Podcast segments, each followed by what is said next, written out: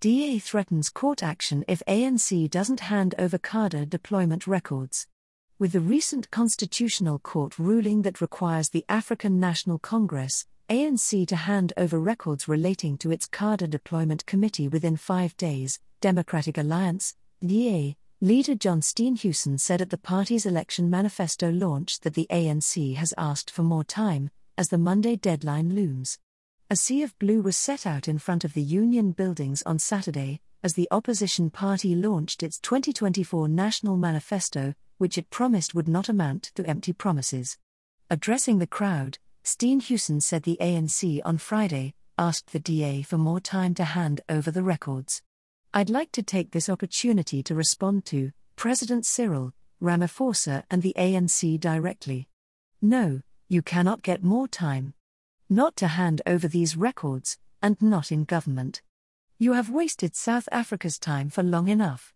You will comply with the Constitutional Court's order by handing over these records by 17H00 on Monday.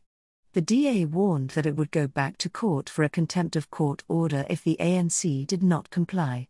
He accused the ANC of being desperate to hide Ramaphosa's cadre secrets. Help is on the way, DA's rescue plan for SA. Steenhuisen set out the top priorities for the party if it came into power through the multi party coalition, and it included job creation, an end to water and energy cuts, halving the rate of violent crime, ending corruption that resulted from cadre deployment, taking 6 million people out of poverty, growing the number of grade 4 learners who could read for meaning, and ensuring quality healthcare for everybody. Steenhuisen said while it was easy for parties with no government track record to read out their plans for change, he promised that the DA's rescue plan for South Africa was not pie in the sky. But South Africans are tired of empty promises. They are tired of hearing about bullet trains when the trains they used to take no longer run. They are tired of hearing about industrialization plans when the factories where they used to work have closed due to load shedding. They are tired of hearing about smart cities when they don't even feel safe walking the streets where they live.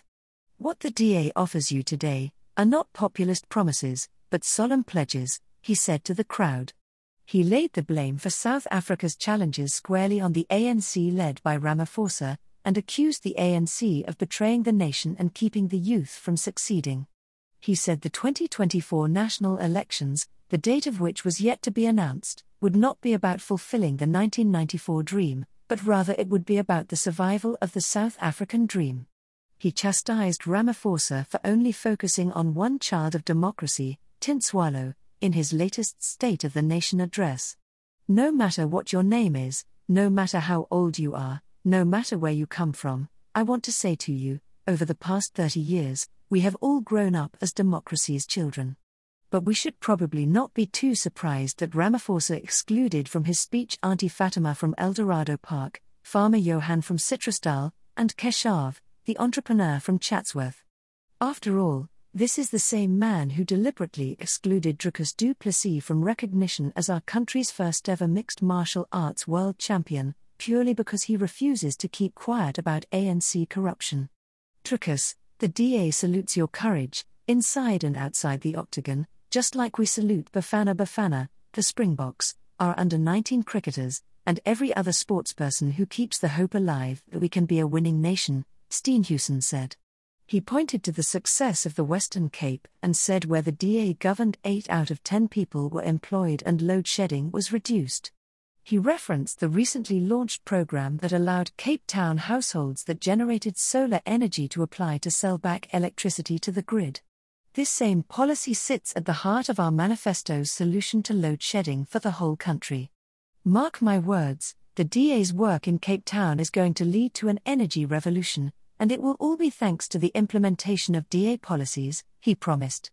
Steenhuisen highlighted what many polls and analysts had claimed that the ANC's support would fall below 50% in the 2024 elections. He said the newly formed MK party with which former President Jacob Zuma had since become affiliated, was devouring ANC votes. The DA leader said blame for this could only be attributed to Ramaphosa, who he said had enabled and protected Zuma over decades. Ramaphosa even freed over 15,000 criminals just to keep Zuma out of prison. The very same Zuma is now helping to evict Ramaphosa from the union buildings behind me. The demise of the ANC has opened the door for the DA to achieve what was once considered unthinkable to enter national government. In this election, for the first time ever, the DA has a clear path to victory, he said.